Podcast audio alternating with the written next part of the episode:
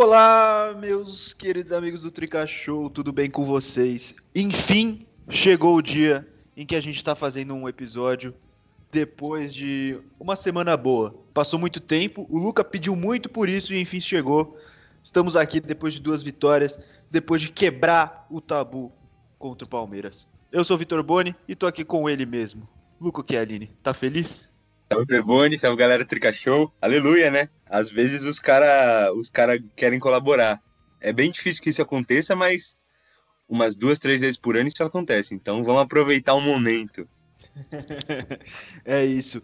E Guilherme Mirra, e aí, G, tá feliz? Fala, rapaziada, fala galera do Show que tá ouvindo a gente aí de casa. Tô feliz pra caramba, velho. As pessoas estão. Tem torcedor aí, tóxico, tá querendo diminuir a, a vitória por causa do, do Diniz, que não gosta do Diniz, tudo bem, tudo bem não gostar. Agora querer diminuir a vitória, torcer contra no São Paulo. Isso aí é, eu acho inadmissível. Estou muito feliz porque vibro pelo meu time, não pelo meu treinador. é isso, boa declaração. Gostei. E é isso, esse é o tema de hoje. São Paulo quebrou o tabu contra o Palmeiras no Allianz Parque depois de nove jogos. Tinham sido oito vitórias para o Palmeiras e um empate desde 2014, quando o estádio foi reinaugurado, né, depois da, de derrubar o antigo Palestra Itália e construir o moderno Allianz Parque, agora o São Paulo enfim venceu por 2 a 0 gols de Reinaldo e Vitor Bueno pela 15ª rodada do Brasileirão. Estamos felizes, estamos todos felizes. Então, para começar, o que, que vocês acharam desse jogo? Começa aí, Lucas, suas impressões sobre o clássico, sobre o choque rei que São Paulo venceu no Allianz Parque. É, antes de começar, eu queria mandar um beijo pro Celso, do Papo Palmeirense, né? É, só, pra, só pra começar bem. É, segundo, falando sobre o jogo, o São Paulo foi, foi bem. É, considerando que estava jogando fora de casa, com todo esse tabu, com aquela pressão, se bem que a pressão tava para os dois lados, né? Porque o Luxemburgo, meu Deus, tomara que ele continue mais uns dois anos no Palmeiras. Primeiro tempo foi bem morno, assim, bem feio, achei. Mas o São Paulo melhorou. As mudanças fizeram efeito. O nosso lateral esquerdo, por incrível que pareça, fez uma partida decente pela primeira vez nos últimos dois meses. E aí no segundo tempo conseguimos ir um pouco mais para frente, criar mais oportunidades e sem sofrer tanto lá atrás, né? Porque era sempre o problema, sofria muito lá atrás e com 1 a 0 a gente foi para cima e fez dois, que é uma coisa que, nossa, Deu tudo certo no mesmo dia, resumidamente. O Volpe fez uma baita defesa que falam que ele fala em jogo grande. Então, tudo conspirou para essa quebra de tabu. Hashtag fica luxa. E se ele falou depois do jogo que ele não tem elenco, imagina é, a gente aqui. Imagina ele a gente é aqui. Aí, Eu falei exatamente isso num grupo de amigos, Boni, que tem um monte de palmeirense que, porra, se o Palmeiras não tem elenco, São Paulo, então, é, então. Jesus. Então. É, então. Vai, G, suas primeiras impressões sobre o jogo. Cara, eu concordo em empates com o Luca, porque o primeiro tempo foi. Não achei morno, mas eu achei que faltou a, a, definição, né? O último passe, a finalização tava, tava meio, meio assim. Aí no segundo tempo realmente colocou o pé na forma. O Daniel Alves parou de, de brincadeirinha, de ficar segurando a bola, de fazer firula, sei lá o quê resolveu jogar bola, né? Não sei se o Diniz deu um puxão de nele no intervalo, não sei se ele mesmo se cobrou no intervalo, mas no segundo tempo voltou muito mais objetivo. E eu acho que essa é a palavra, né? Objetividade. São Paulo ganhou e ganhou bem. Isso que me deixou mais feliz. Não foi uma vitória feia, porque obviamente teve um gol de pênalti, né? Então as pessoas já desmerecem um resultado quando tem gol de pênalti envolvido, mas foi foi uma vitória muito boa. O São Paulo jogou muito bem contra o Palmeiras. Gostei bastante disso. Queria aproveitar que o G falou isso para falar que meu destaque negativo, mais uma vez, é o Daniel Alves, né? Porque tá cada vez mais difícil, pelo menos para mim, aceitar ele jogando no meio. Porque muito ruim, muito ruim. Ah, eu acho que ele fez uma partida um pouco sumida, mas o passe que ele deu pro Igor Vinícius no, no lance do pênalti foi absurdo. Uhum. Passe, não, não, passe não é isso. Por ser o Daniel Alves, ele, tem que, ele tem, tinha que dar esse passe sempre, jogando no Brasil. Só que ele ele brinca muito, ele perde muita bola, muita bola. É, então, ele me lembra o Neymar bola. jogando pela seleção, não sei o que vocês acham. Nossa, segura demais. É, é porra, sim, realmente. dá o toque e vai, joga, e flui o jogo. É para ele dar passe. Eu acho que... ele tá ali. Exato, e, e obviamente, merece esse puxão de orelha, merece as críticas e tudo mais. Mas eu acho que justamente esse tipo de passe é um passe que poucos jogadores de São Paulo achariam. O, o peso do passe, né? A, a, técnica que o, que o passe exige. O Daniel Alves é o melhor cara para achar esse passe. Eu acho que isso mostra o quanto ele realmente deveria estar no meio, mas com essa ressalva aí de, de ser mais objetivo e, e mais rápido na transição. Que é o que o São Paulo é. tem, tem buscado nos últimos jogos e tem funcionado. É, acho que questão de posição também não acho que ele está errado, é, está na posição errada, mas tem essa questão que o, que o G colocou, que eu concordo que falta talvez mais seriedade para ele dentro de campo. Sim, é, sim. O Luca citou no começo as mudanças que o Diniz fez, que foi para o jogo contra o Atlético Goianiense, né? Diniz pressionado, precisou mudar o time. Bruno Alves entrou na zaga, o Luan entrou no meio, Brenner virou titular do ataque. Aí teve outras mudanças que tiveram que ser feitas por outras questões, né? O Igor Vinícius entrou no lugar do Fran machucado.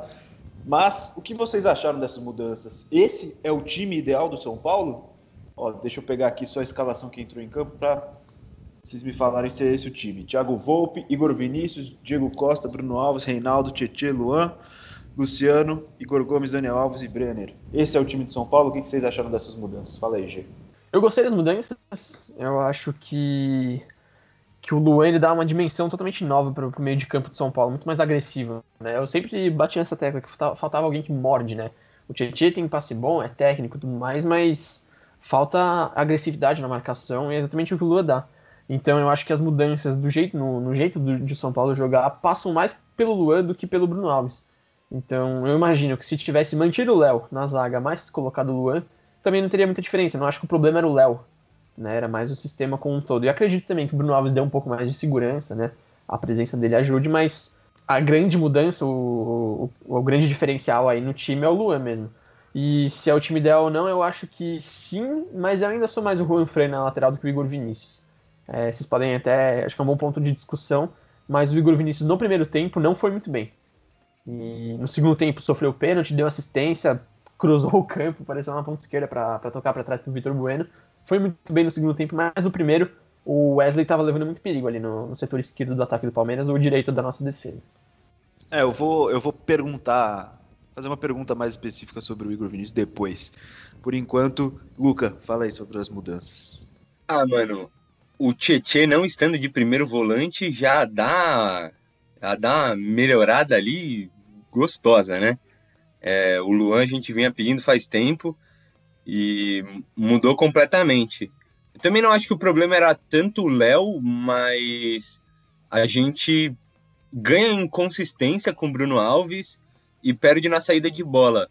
Mas a função do zagueiro é não tomar gol, que é essa consistência que o Bruno Alves dá e o São Paulo vinha tomando gol há 10 jogos seguidos e com o Bruno Alves, dois jogos com o Diego Costa, não tomou nenhum gol.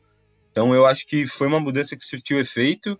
Na lateral direita, eu acho que dá para escolher de acordo com, com um estilo de jogo. Eu não acho que tem que ter um titular absoluto ali na direita, porque os dois têm características diferentes e os dois são bons. Não é igual na Mudar esquerda. de acordo gente... com o adversário, você disse? Sim, eu acho que dá para fazer isso. É, porque na esquerda só tem opção ruim, que inclusive é uma ressalva minha. Eu não acho que é o time ideal, porque eu continuo achando que o nosso lateral esquerdo não tem que ser esse Zé Ruela aí, porque ele fez uma partida boa, isso aí a gente não pode falar, mas é uma partida boa que ele faz a cada 20, que ele decide jogar com um pouco mais de seriedade. Ele decide ser um pouco menos imbecil. E. Mas bate pênalti vai... que é uma. Bate pênalti que é uma beleza, hein? Não, aí tudo bem, é a única coisa que ele sabe fazer, que não é a função dele. Aí poderia ter outros milhares de caras. Ele tem que saber marcar, tem que saber cruzar, ele não sabe fazer nenhum dos dois. E aí na frente, nossa, o Brenner pode não ser um craque, mas a gente sempre bateu na tecla dele como centroavante, principalmente o G, e tem muito mais vontade, né? Parece que, não sei, dá outra cara ali. E de resto, acho que é esse o time. O Gabriel Sara saiu por forçado, né? Porque se não tivesse sido suspenso, o Diniz não tira ele nem que. Ele é demitido, mas não tira o Sara do time. E eu acho que tem que ser esse. O Sara tem que continuar no banco, porque o Tietchan ali funciona muito bem. É, então, Luca, o, o Tietchan vem bem nessa função, mas eu colocaria o Gabriel Sara no lugar do Igor Gomes. E, especialmente com base no, no, jogo do Gabriel Sara contra o Atlético Goianiense, teve aquele ser. contra o Santos também. E o Igor Gomes, a gente conversou nisso, né? O, no SPFC Estatísticas a gente fez um levantamento de que o Igor Gomes tem um número muito parecido de contribuição, contribuições diretas em gols, né? Gols e assistências. Do que o Shylon. Que ele! Isso não é. Eu tenho um histórico de defender o Shylon aqui, mas isso não é uma defesa ao Shylon, mas justamente uma crítica ao Igor Gomes que não se envolve o suficientemente em gols, de acordo com o que a produção dele sugere. Tudo bem, as pessoas vão falar, ah, o Igor Gomes está jogando aberto. O Igor Gomes não está jogando aberto. São Paulo não, não joga com pontas. Não mais, né? Ele é um armador que sai da ponta e, e, trabalha pelo meio, né? Só pegar o mapa de calor dele vai ter as ações dele mais concentradas no meio de campo, né? E eu acho que ele talvez merecesse um. Não exatamente chá de banco, mas eu, eu, eu acho que ele ainda tem contribuição pro time de São Paulo, mas talvez não no time titular agora. Ainda gostaria de ver ele envolvido nos jogos, mas talvez saindo do banco de reservas também. O, o meu receio é que eu acho que falta ainda criação, e ele acho que é a minha única esperança. Tem o Hernanes também, e eu acho que com, com o Luan talvez ele possa jogar mais, que vai ter mais consistência para se ele perder a bola, ele não precisa voltar correndo, que é coisa que ele não consegue. Uhum. Para jogar pelo menos um tempo, jogar, não sei, 60 minutos, que ele não consegue jogar os 90, em alto nível pelo menos. Mas para mim falta um, alguém para criar mesmo, assim, sabe? Porque às vezes está tendo que vir o. Não sei quem, qualquer atacante vem na área, recebe, e aí depende de um passe ou outro do Daniel Alves de vez em quando. Eu acho que falta alguém de criação, mas aí talvez a gente não resolva com quem a gente tem no elenco. Talvez seja para pensar é, na próxima não, temporada nem Gabriel também. Sara, nem Igor Gomes, né? Sim. Ah, talvez ah, tenha mas... que pensar num 10 para a próxima temporada. Ah, mas aí com o Luan de primeiro volante, solta mais o Tietchan e o Dani Alves e todo mundo acaba participando da criação, né? Tietchan, Dani Sim. Alves, e o Igor eu, Gomes, que tá. Que e até, os, e até os laterais acabam virando pontas, né? O Luciano vem buscar é, atrás é. também. É. E acaba todo mundo participando dessa criação. É, eu gosto mais do Sara. O Sara acho que ele carrega melhor a bola do que o Igor Gomes, porque ele é um pouco mais forte, né? A gente vê aquela arrancada dele contra o Atlético Goianiense. Ele, ele parece um touro, passando com a bola na ponta direita e indo pro meio. Eu, sinto um pouco falta disso no, no Igor Gomes, essa, o lado físico aí da, dessa arrancada dele. Que no começo surgiu, ah, Kaká, sei lá o que, mas de lá pra cá é, mas é o mesmo, é o mesmo estilo, tipo, corporal, se for pensado, que o Kaká no começo, né? Uhum. Não é tão físico assim. E muita gente falou dessas mudanças justamente depois do, do jogo contra o Atlético Goianiense, que São Paulo encerrou uma longa sequência tomando gols. Mas, na verdade, o sistema defensivo de São Paulo não foi tão bem no jogo contra o Atlético Goianiense, né? É, concedeu algumas chances boas pro, pro Atlético e o Volpe fez uma grande partida, fez grandes defesas. Mas contra o Palmeiras, aí sim o sistema defensivo foi melhor, né? Que aí eu vi sendo mais seguro e efetivamente as mudanças tendo impacto e dando resultado, né? Você concorda, James? Ah, com certeza, né? A única chance clara deles de gol, que nem foi uma chance clara, né? Foi a chance de maior perigo, melhor dizendo, foi a falta do Scarpa, né? O São Paulo não permitiu o Palmeiras de, de levar perigo. Acho que isso também passa um pouco pelo plano de jogo do Luxemburgo, de ter abusado muito do lado esquerdo lá com Wesley para cima do Igor Vinícius, ter simplesmente esquecido o lado direito que tinha Marcos Rocha, que é um jogador interessante. Mas o São Paulo soube neutralizar o Palmeiras. Então, é, esse é o ponto positivo, né? Que faltou contra o Atlético Goianiense. Teve uma defesa, uma ou duas até, talvez até, do Volpe, cara a cara com. Primeiro eu lembro que tinha uma do Chico lá, do Atlético Goianiense, talvez uma outra também. Algumas outras, talvez, não sei. É o, é o, é o diferencial, né? O que mudou de verdade do, de um jogo para o outro. E aí, você concorda também com isso, Lucas? É, em relação ao sistema defensivo, eu acho que tem muito de intensidade. Eu não sei se vocês acreditam nisso, mas eu vejo isso na real na maioria dos times. Porque e no São Paulo, ao longo dos últimos anos, sempre sendo assim. Não esse ano, né? Porque a gente, se fosse para pensar em jogo grande, era para ter tido intensidade com LDU, com River e não teve, mas eu acredito muito nisso no Brasileirão. Os times, quando entram com jogo grande assim, entram muito mais ligados, ativos e principalmente o São Paulo pela situação que estava, querendo não dar nenhuma oportunidade. Agora, jogar no Morumbi contra o Atlético Goianiense, com todo respeito, é aquele jogo que o São Paulo adora perder também, mas aí entra com uma intensidade mais abaixo. Eu acho que tem muito disso, mas para mim a zaga tá, tá segura agora em todas as questões, não tem mais o que mexer. Quer dizer, eu ainda mexeria na lateral esquerda, né? Importante ressaltar, mas tá tudo certo. Outro ponto importante desse clássico, desse choque rei, que é o que já vinha acontecendo nos outros jogos contra os nossos rivais, que o São Paulo tem um bom aproveitamento clássicos, né, com Fernando Diniz. São nove jogos, com quatro vitórias, quatro empates e só uma derrota. Desde que ele chegou, a derrota foi justamente contra o Palmeiras, um 3 a 0 no Allianz Parque, pelo Brasileirão do ano passado. Então. É o Palmeiras do Mano Menezes, né? Diga-se de passagem. É, o Palmeiras do Mano Menezes. Mas todo mundo pode ter as críticas que quiserem pro Diniz, críticas algumas merecidas. São Paulo fez papéis vergonhosos nas últimas competições que a gente viu no, no Campeonato Paulista e na Libertadores até agora. Mas, nesse quesito clássicos, o time vai bem, né? O time dele vai bem. Que a gente vinha passando uma vergonha desgraçada contra os rivais, perdendo jogos contra Corinthians, contra Santos, contra Palmeiras, e agora uma só derrota em nove jogos, e nesse ano, nenhuma derrota em clássicos. São três empates e três vitórias. E aí, o que, que vocês acham do Diniz em clássicos? Essa, essa é a força do Diniz? Essa é a carta na manga do Diniz? Jogar um classiquinho que tudo se resolve? O problema é que, por exemplo, no Paulistão, que normalmente a gente sempre pega um clássico, a gente conseguiu perder pro Mirassol. Então, vai que a gente, se a gente passa ali e pega clássico, dá para ganhar, mas né, incompetência é osso. Mas eu acho, eu acho que ele vai muito bem. Não sei, acho que tem um pouco de ele tem as ideias, vai iluminado, vai com a força. Alguém dá, ele dá preleção boa, alguma coisa acontece. Jogo contra o Corinthians que foi mal, colocou o Hernanes, fez um gol louco lá.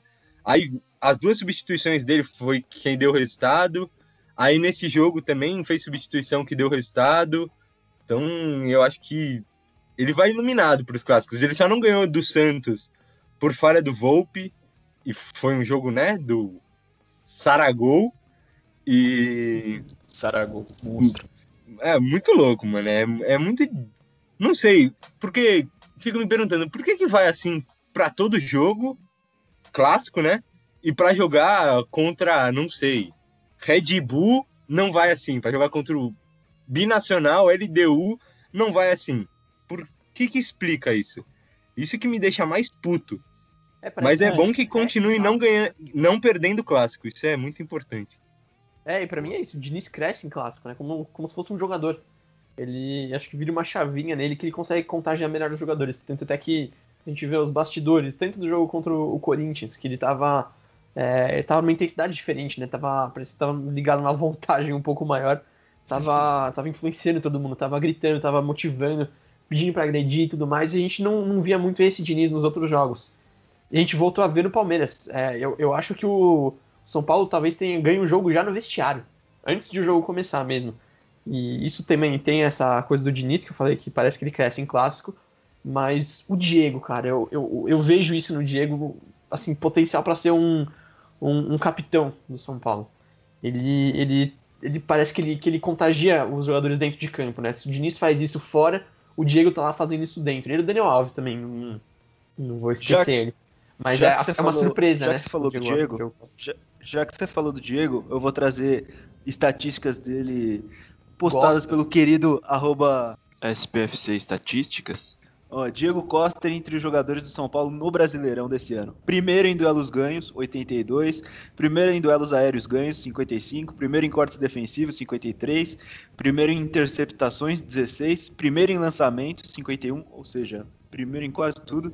Terceiro em passes certos, 553. Quarto em nota, nota do SofaScore, né? Que é quem divulga essas estatísticas, que os SPFC Estatísticas pega aí e faz esse recorte para o São Paulo. Ele tem 7.05 de nota, no, no, geral, a média. É, quinto em desarmes, 13. E é isso. Diego Costa. Prossiga agora, Gê. Não, é isso, né? Ele. É, que é chato a gente já imaginar no futuro, né? Porque a gente já pensa, ah, já que está de olho e tudo mais. Mas não sei, eu vejo. É... Pode ser uma impressão minha só, posso estar errado. Mas eu vejo eu sinto que ele tem uma identificação com o São Paulo muito maior que o Anthony tem, por exemplo, que o David Neres tinha. Eu sinto que ele que ele pretende ficar pelo menos mais tempo do que, do que esses dois ficaram. E se ele ficar, ele tem tudo para ser um grande capitão, um excelente zagueiro. E, eu acho que essa mentalidade dele é importantíssima, não só para São Paulo como um clube, mas especificamente em clássicos. É, joga muita bola o Diego Costa, muita personalidade. Chegou numa puxa e matou no peito. E tá sendo. A gente já vinha comentando também que mesmo na, quando ele formava a dupla com o Léo Pelé ele, e o sistema defensivo não estava bem, ele vinha sendo a luz no fim do turno desse sistema defensivo. Mas vocês citaram aí os bastidores, o ganhar no vestiário. Isso é uma coisa que a gente falou muito nos, nos nossos episódios sobre clássicos, no, com os específicos, de Palmeiras, Corinthians, Santos e tal, que o São Paulo costumava entrar perdendo esses jogos. Já, você já via no semblante dos jogadores, aí tomava um gol, aí o jogo já ia para o saco.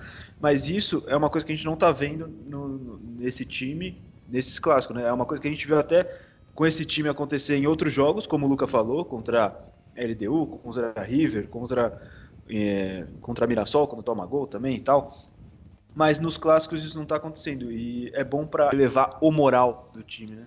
Boni, mas tem uma coisa importante que você falou, né? Você falou que toma o gol e se perde. Em nenhum dos clássicos pelo Brasileirão, São Paulo saiu atrás. É, e eu acho que isso é importante, porque eu realmente acho que o São Paulo, quando toma gol, se perde. Um jogo que, para mim, eu trato disso foi aquele jogo contra o Atlético Mineiro. Contra o Curitiba também. Amassando. Hã?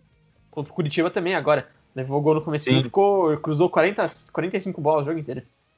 Sim, o São Paulo se perde muito, só que contra o Corinthians saiu na frente, contra o Palmeiras saiu na frente e contra o Santos saiu na frente. Então eu acho que isso muda, porque tipo, tá 1 a 0 Aí os caras empatam, Não, por exemplo, contra, contra, contra, o contra, os, contra o Santos pelo Paulista, saiu atrás. É, foi de virada. É. E, e, foi virada é. com um a mais também, né? É, aí foi virada com um a mais, isso sim. Do, do Mas, mas, mas contra o Corinthians faz o primeiro gol, aí toma um gol numa jogada né, que não era para tomar o gol. E geralmente em outros jogos, em outros clássicos, a gente via que o time ali, numa situação dessas, iria se perder. Mas não, uhum. seguiu. Por mais, por mais que o time do Corinthians fosse ruim, tem que falar a verdade, é ruim o time do Corinthians, pelo menos o São Paulo seguiu buscando o resultado é, até o final, né? É, é isso. Sim, sim. Acho que o, o, São Paulo entra querendo mais a vitória do que. Esse São Paulo específico entra querendo mais a vitória do que os, os rivais de clássicos. É, e a gente já pegou times muito ruins, mas os times que a gente tá jogando também, pelo amor de Deus, né? O time do Palmeiras é extremamente mal treinado. Extremamente.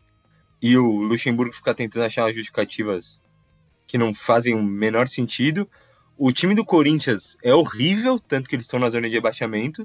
E o time do Santos, que é melhor, foi o jogo que eu achei que foi uma apresentação boa. Fala, a gente só não ganhou é, por uma falha do Volpe, como eu já citei anteriormente.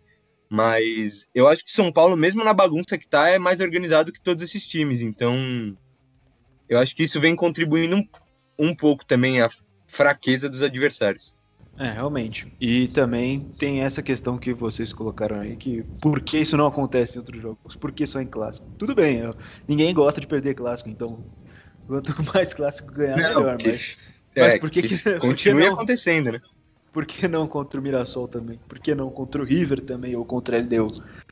Mistérios do time de Fernando Diniz. Mas vamos torcer, né? É um negócio até que eu falei, tipo, me pareceu na Libertadores, por exemplo, que faltava alma que em contrapartida nos clássicos parece que não falta. Só que aí eu volto a me perguntar, por quê? Tipo, o que que acontece ali? Pô, porque querendo ou não é clássico, beleza, mas porra, jogar contra o River Plate numa Libertadores de certa forma também é clássico. É, em... Clássico então, internacional. Sim. É, não, e até alguns dentro do Brasil, tipo, jogar contra o Grêmio, jogar contra o, não sei, o Inter, o Flamengo, mas não vai com a mesma pegada. E não sei o porquê. É, então não tem resposta. É torcer para agora, com, com essas mudanças e o time próximo do ideal que a gente colocou aqui, é, melhorar essa situação, porque ainda tem muita temporada pela frente. Mas agora eu quero voltar para o Igor Vinícius.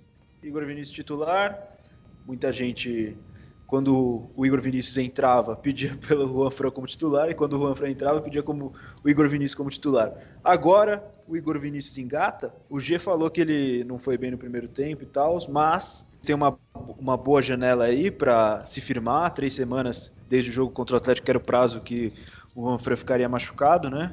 A estimativa. E ele fez mais um bom clássico, ó, mais estatísticas trazidas pela arroba SPFC Estatística, já que a gente tem um integrante da página aí, eu vou abusar. Uma assistência, um pênalti sofrido, três desarmes, dois cortes, duas interceptações, duas chances de gol criadas, uma grande chance, 7.4 de nota segundo o SofaScore. Esse é o Igor Vinícius no clássico. E aí e ele firma, vira titular absoluto, ou vai ser que nem o Luca falou, depende do jogo. O que vocês acham? Se aprofundem mais sobre esse assunto. É, ele já. Chance já não faltou pro Igor Vinícius, né? Ele tem, tem oscilado e vacilado, né? Quando ele recebeu a oportunidade. Que ele, quando ele entrou, jogo contra o Bahia, chegou fazendo pênalti, afobado e tudo mais.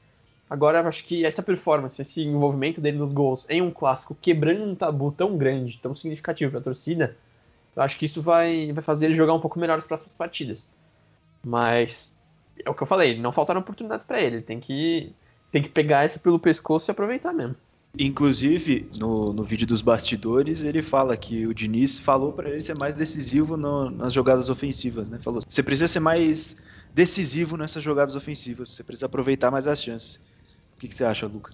Ah, bom, então, como eu já citei, eu acho que tem que revezar, e isso é o bom de ter dois caras com características diferentes, os dois têm qualidade na mesma posição.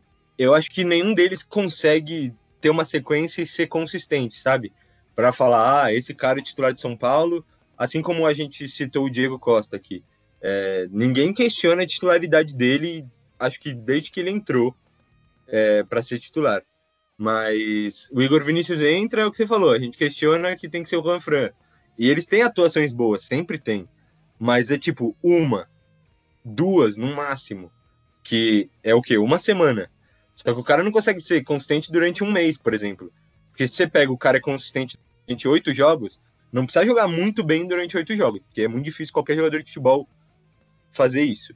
Mas os caras não conseguem. É uma semana, aí vai lá, faz merda. Aí ou é suspenso, ou machuca. Não é nem só consistência no jogo, é consistência de tipo, de tudo, de lesão, de é, não tomar amarelo. Então, eu acho que não vai agarrar a oportunidade dele, não. Acho que vai ser titular agora, o Juan Fran tá machucado, mas espero que ele agarre, né? Porque se ele tiver em alto nível, o Juan Fran que deu os pulos dele lá. É, então, Luca, essa estratégia que você sugeriu de escolher o lateral direito de acordo com o adversário, inclusive, é, é uma tática que o Rogério Ceni usa, né? A gente vai falar um pouco mais do Fortaleza aqui, que tem o, o jogo amanhã, mas só mencionando brevemente, ele reveza muitos laterais, né? O Carlinhos e o Bruno Mello na esquerda, o Tinga, que é um cara mais ofensivo, o Gabriel Dias, um cara mais defensivo na direita, né? Então, é... e o Fortaleza tem dado certo, né? O... especialmente o sistema defensivo deles. Então é uma, é uma coisa que o Diniz poderia implementar no São Paulo e vir a dar resultado. É uma, uma opção interessante para ele. Bom, e agora acho que vocês vão concordar, não tem muito o que discordar. É... dupla de ataque, Luciano e Brenner. Luciano já tem já tem vaga garantida, jogador decisivíssimo e Brenner faz a dupla com ele, todos concordam? Por favor, né? Não tem como. E às vezes, às vezes não é nem por, pelas atuações, que às vezes o Brenner não atua tão bem, mas o Pablo não tem condições e os outros reservas é, é melhor nem citar, né? Porque perda de tempo. É, eu tô de acordo. O Brenner, para mim, já, já, já merece essa vaga titular há algum tempo. É, mas eu entendo o Diniz ter colocado ele como reserva e ele ter saído fazendo gols e aí continuar no banco, porque às vezes tem jogador que tem essa, essa mística, né, de só fazer gol quando, quando sai do banco. Mas o Brenner tá mostrando que, que não é só isso, não. E se você for pensar, o Brenner sendo titular pouquíssimas vezes, em um período curto da temporada também, ele é o terceiro com o maior número de envolvimento diretos em gols do São Paulo na temporada inteira, desde o começo do ano. O Pablo tem 12, né? 7 gols e 5 assistências. O Reinaldo tem 10, surpreendentemente, com 5 gols e 5 assistências. E o Brenner com 8, 6 gols e 2 assistências em poucos jogos, poucos minutos, especialmente. Então, é ele e o Luciano sim. É isso, só para tirar essa dúvida. Então, com o tabu quebrado, duas vitórias seguidas, com 3 a 0 2 a 0 5 gols em dois jogos, nenhum sofrido, sistema defensivo novo, time próximo do ideal. É, a pergunta que eu faço é: Dá para empolgar? Não. Justifique? Ah, São Paulo, né? Essa é a justificativa. ah, porra, não tem muito o que falar. Errado não tá. Errado não tá. Não. Qualquer, qualquer time, é que foram só duas, mas tipo, mudou completamente, jogou bem e venceu bem. E vai jogar contra o Fortaleza, eu acredito na terceira vitória seguida. Depois tem o Grêmio em casa. É, pode vir a quarta, mas se vier quatro, cinco vitórias não dá para empolgar, porque é o São Paulo. É simples. É, depois vai lá e vai empatar 45, perder mais 30 jogos, e aí beleza.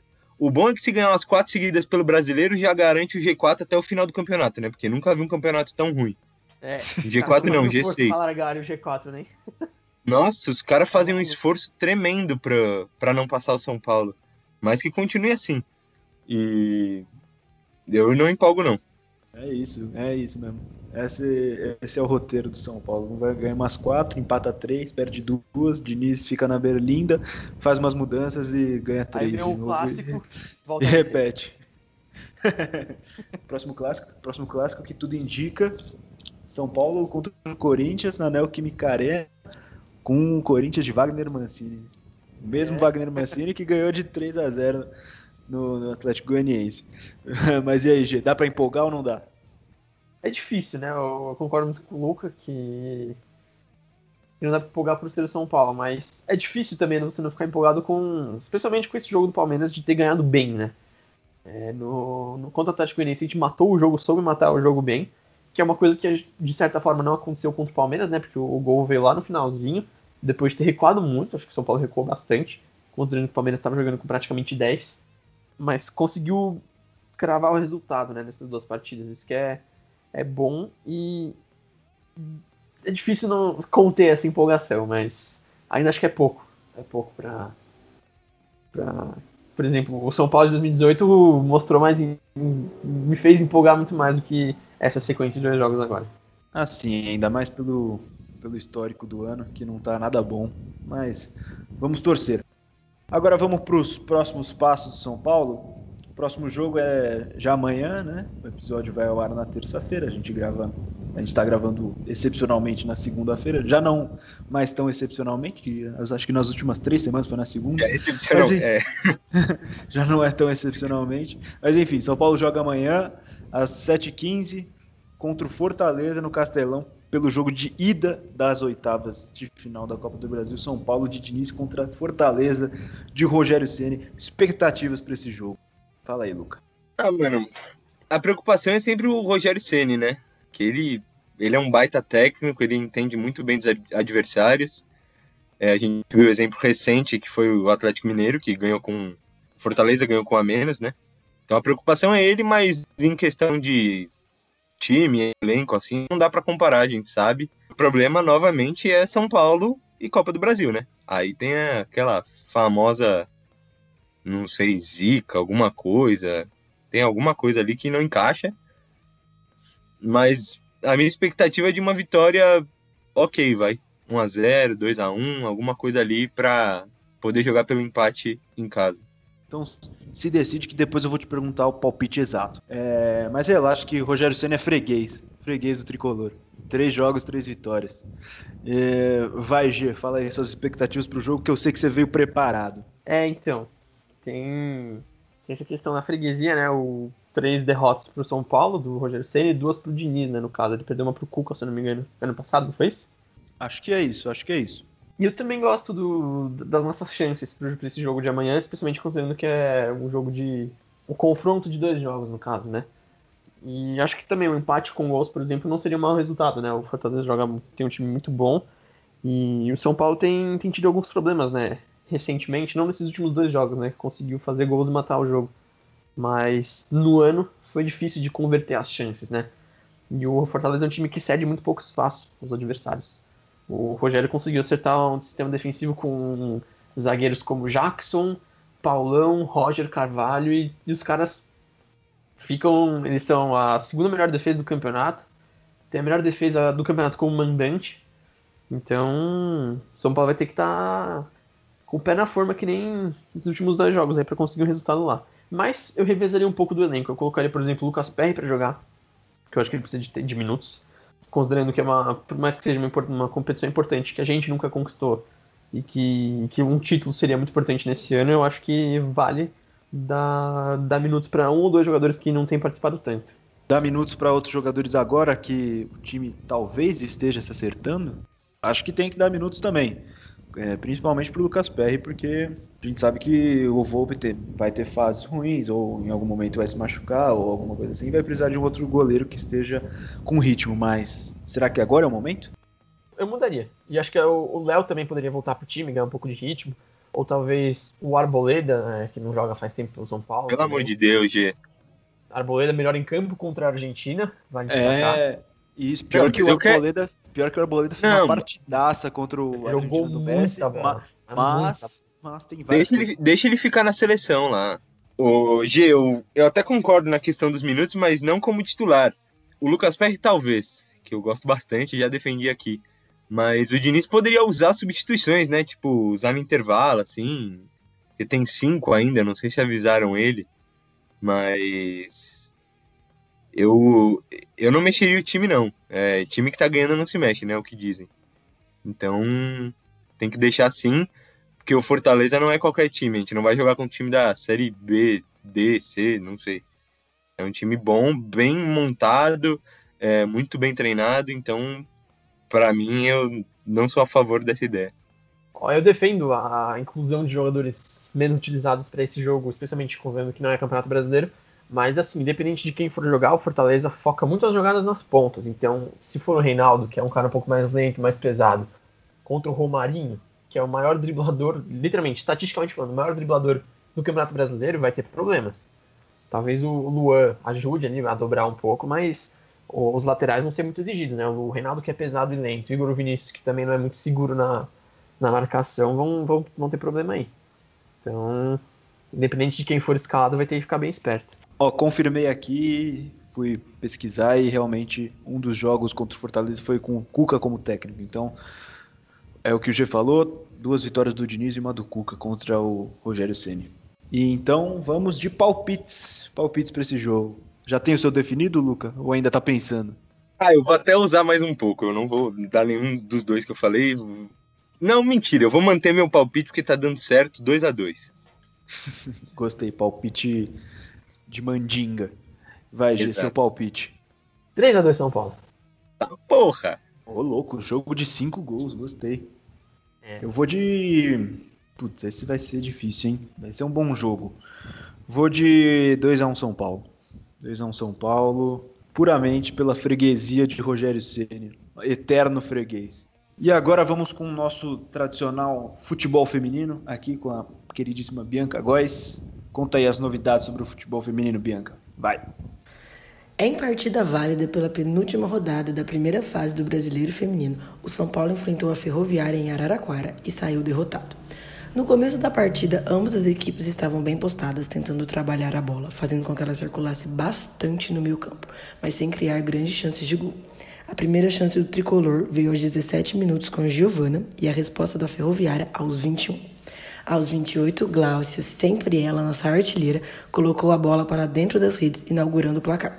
Na sequência, o time teve duas boas chances de ampliar, mas desperdiçou. Já no segundo tempo, a Ferroviária empatou aos 15 minutos com Patti Sochor e aos 34, a mesma atleta virou para as guerreiras grenás. O São Paulo mais uma vez sofreu com a arbitragem, além das faltas bobas sempre assinaladas para as adversárias, a falta de critério para a distribuição de cartões e até a má vontade para marcar dois pênaltis para o tricolor. E novamente, após fazermos uma boa partida, saímos derrotadas. Na quarta-feira, o São Paulo entra em campo novamente, dessa vez contra o Grêmio em Cotia, às 19h30. O tricolor já está classificado para a segunda fase, graças a uma combinação de resultados que ocorreu na última rodada. Já o Grêmio ainda busca sua classificação. É isso, São Paulo em sétimo lugar no Campeonato Brasileiro Feminino, com 26 pontos, já classificado. A primeira fase acaba amanhã. São Paulo encara o Grêmio em Cotia às sete e meia da noite. Bom, então é isso, pessoal. Episódio feliz, quebrando o tabu, não a página, quebrando o tabu no Allianz Parque, para quem entendeu, quem pegou pegou. E estamos todos felizes, né, Luca? Finalmente. Ah, finalmente, né, Boni? Às vezes é bom, né? Vai que semana que vem a gente volta depois de mais duas vitórias, aí é alegria demais. É, é... Tem que aproveitar, nem quero, nem quero acabar esse episódio. Só para sentir essa sensação boa. Bom, mas eu queria deixar meu, meus beijos e abraços aqui de finalização. Manda. Para Dai e pro John, da página Soberano Eu Sou, fez um ano de existência no dia 11 do 10. E para o Ailton e a Simone do Tricolor em Imagens, que me deram uma belíssima máscara para me proteger do Coronga. É isso. Um abraço para vocês todos. Boa. Torcer para você não precisar usar essa máscara por muito tempo. Chega logo, vacina. É isso. Valeu, G, pela presença mais uma vez. Valeu, molecada. Valeu todo mundo que escutou a gente até aqui. Episódio feliz, muito feliz. Deu até pra perceber no meu semblante, minha voz no, no vídeo de pós-jogo, tava, tava felizão e muito, é muito bom sentir essa, essas sensações que o, que o clássico proporciona pra gente. Nossa, ganhar clássico é uma coisa maravilhosa. Ganhar é clássico lindo, fora né? de casa ainda, meu Deus do céu, nossa senhora. Ah. É, nem, Só até... antes de terminar, fala. Queria deixar uma reflexão. Imagina se o Diniz quebra o tabu também na Arena do Corinthians. Dá, dá para acreditar, hein? Muita coisa pode mudar até lá, mas dá para ter fé. Não, aí o Diniz é um monstro sagrado. Mas se, se ganhar lá, vamos deixar isso acontecer. Aí assina até 2025, pô. Diniz técnico, Diniz técnico, Rogério Senna auxiliar. Auxiliar. Muri, Murici, Murici Ramalho de diretor de futebol. Nova gestão de São Paulo. É, muito obrigado a todos que ouviram até aqui. Não se esqueçam de seguir a gente no Instagram, Tricashow, que a gente faz a cobertura dos jogos, posta várias coisas legais. Curtam a página no Facebook, que é a mesma coisa no Instagram, mas no Facebook. A gente diversificando nas plataformas do menino Mark Zuckerberg. Se inscrevam também no canal no YouTube, que todos os episódios estão lá. E os Tricatacas. Tô sentindo falta da pranchetinha, hein, G? É, eu tô sentindo falta da pranchetinha. É que tá, o, o time de tá apertado. o time muda também a cada dois jogos, não dá pro, é, pro G fazer uma análise mais aprofundada. Mas já, já já volta, já já volta. Deixa acabar o período desse período de final de ano, né? Tá complicado para todo mundo. Mas é isso, né? Falei todos, todas as redes sociais, todos os canais. Ah, ouçam os outros episódios também nas principais plataformas de áudio ou no YouTube. E tamo junto, né? Até semana que vem, até o próximo episódio e tchau!